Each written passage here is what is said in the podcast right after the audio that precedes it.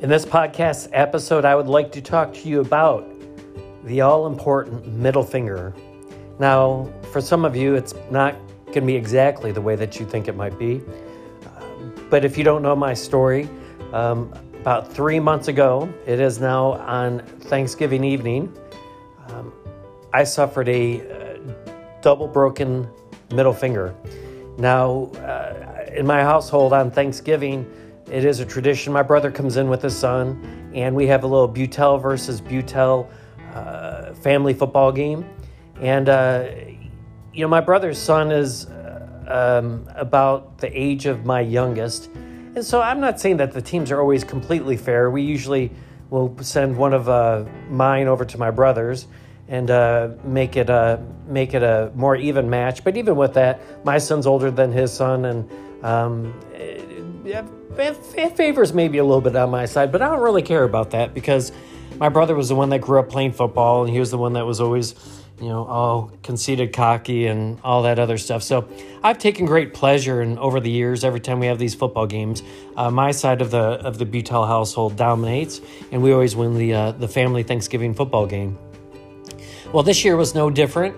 Um, we played a little later than normal. We were playing, um, I don't know, about 4.30 or thereabouts. Um, and uh, the game was going great. Uh, I had my future son-in-law, um, my daughter's fiance. He uh, he spent Thanksgiving with us, so he was. This was his first uh, first year of the uh, of the Beutel uh, family football game, and he's young, you know, twenty four, I think. I don't know. Um, real athletic and fast, and um, we made him the all time quarterback. So um, things were going well. Um, you know, I was covering my brother or my oldest son would. We kind of uh, take turns and so forth. My son is uh, is very smart, not overly athletic, um, and not in shape at all. So uh, every few downs, he uh, he was gasping for air, and I'd have to cover someone else. And I was honestly having one of the the games of my life. Uh, we were, um, I think we're up like, I don't know, 28 0 or something. Um, I had scored all the touchdowns, caught all the touchdown passes, and, uh, and I was just playing really well. And, uh, and then it all kind of turned. Um, I was covering my nephew, uh, who's uh, 16. My son was getting tired, so I had to put him on my 50 year old brother and uh, and I and I took care of the young one. And uh, my son-in-law Connor threw the deep pass, and uh, and I stuck my hands out. I was in great position. I was going to do an over-the-shoulder interception. The problem being though, the last like I don't know, ten feet of the of the ball coming in um, both I lost it and my nephew lost it because the sun was getting low in the sky. It was probably getting close to five. It's late November, you know, Thanksgiving, and um, and the the ball just kind of lined up with where the sun was, and you didn't know where the ball was. Well, it, that's normally not a big deal. I mean, your hands are going to be in kind of the right, you know, place, and maybe you don't make the interception. Maybe it just kind of uh, bounces off your hands and you slightly miss it, or or what have you. But it didn't work out that way for me. Um, the ball hit, and uh, immediately I knew uh, it wasn't good. Uh, I thought I had maybe jammed or uh, dislocated my finger, and instinctively, uh, you know, just started trying to pull the finger out uh, if it was a little jammed or, or dislocated. And um, then, of course, you have to kind of put it between your legs because somehow that makes it feel feel better as you just kind of grab grab your hand and I just started walking off the field and they're like, "What's the matter?" I'm like, "Up, oh, hurt my hand. I'm done." Um, and and I, I, didn't even want to look at it, and uh, just started walking off the the field, uh, headed back to the house. Uh, when I did finally look at it, the nail was bleeding as it had been pushed into its bed, and that bled for like two or three weeks. um, I broke the first knuckle and I broke the second knuckle. Of course, I didn't know that. Uh, I, I, knew it was swelling and, and it looked a little weird. Um, I took it to the uh, went to the emergency room that evening. Thankfully, there wasn't many people there on Thanksgiving evening. Got in and out pretty quick, but they X-rayed it, said it was broken in a couple places. She said I should probably go see an orthopedic. Um, it might need uh, surgery. So that's what I did. I scheduled uh, for an orthopedics office that I've seen for other things, and have been pleased with for the most part. but I'd rather go to an office that I know than what I don't know.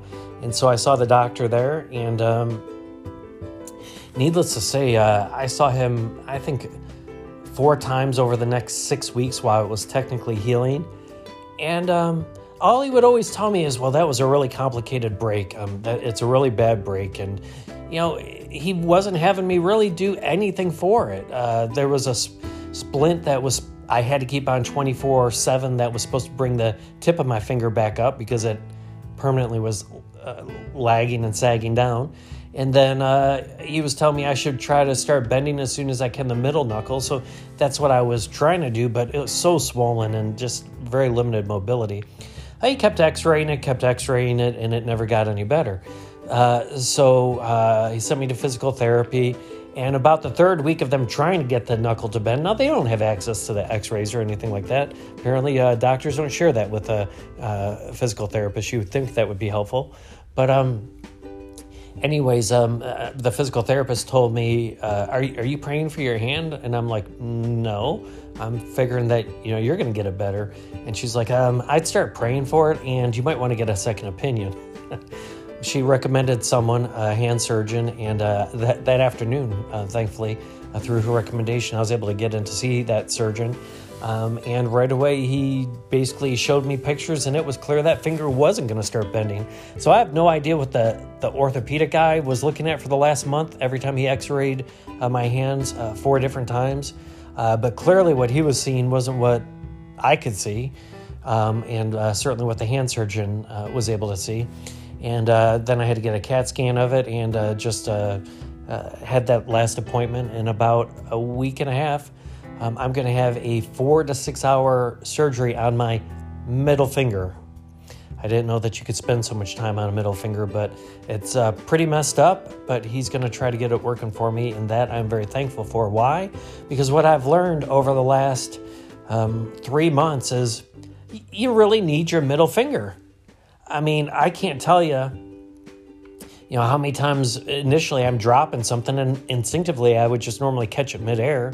I've played goalie my whole life in soccer. I've got really good hand eye coordination, which makes it all the more painful the fact that I misjudged the football, but I'm blaming that on the sun. Uh, but so, so you got to learn not to catch things as you dropped them because the middle finger that's sticking out and quite sore doesn't like that. Um, trying to hold a handful of pills, you know, I take about 20 every day. Um, that yeah, that doesn't work really good when your uh, finger doesn't close. Um, yeah, there's just a lot of things that you need your finger for, if nothing else, just to be able to close your hand.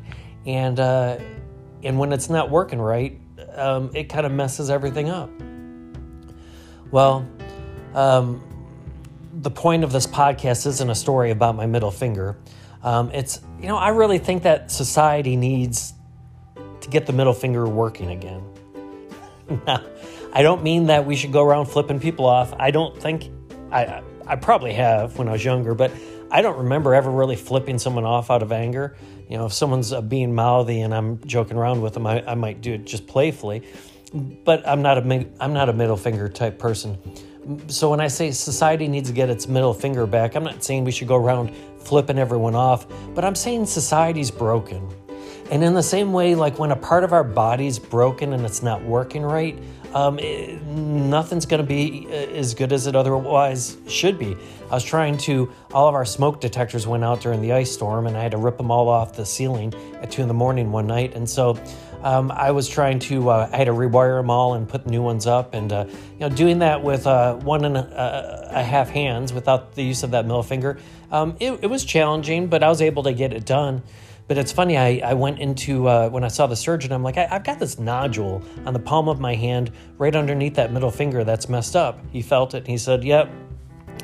That comes from trying to bend it so much, and there's uh, joint problems, and, and it creates basically a cyst from from the tension in the rubbing um, of that of that I guess tendon, and I'm like, well, that, you know what? That's because the physical therapists have been forcing my hand and forcing me to try to get this thing to bend, and thanks a lot. Now I've got another problem that can lead apparently to trigger finger. But but when something's not working right, then we compensate and and something else goes wrong because we're trying to compensate. Listen, that's where we're at as a society right now. Um, I read yesterday uh, it is no longer Mr. Potato Head. They are stopping the making of the Mr. and Mrs.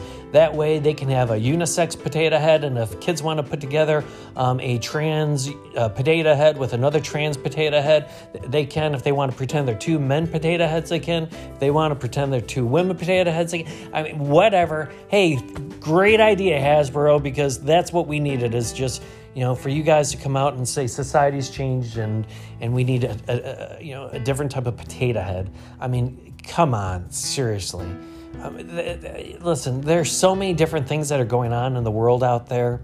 Um, uh, not only just in terms of the transgender issue, the um, uh, you know, uh, family issues. Uh, continued um, consequences in society because we don't see um, marriages between husband and wife. Um, just uh, you know, there's so many things that have been turned upside down. And, and listen, God created things a certain way. He, he created from the very beginning male and female. He created it that way because that is the combination of personalities, DNA, uh, um, just genetics. You know, it just that that makes a person complete to have a partner of the opposite sex, and and it it allows procreation of the family and um, and the perpetuation of humanity. And yeah, we we can manipulate all these things. We can we can go forward with things broken and not call them broken. But you know what? It, it ain't going to work right. And it, frankly, we're going to make things more wrong by trying to compensate for it.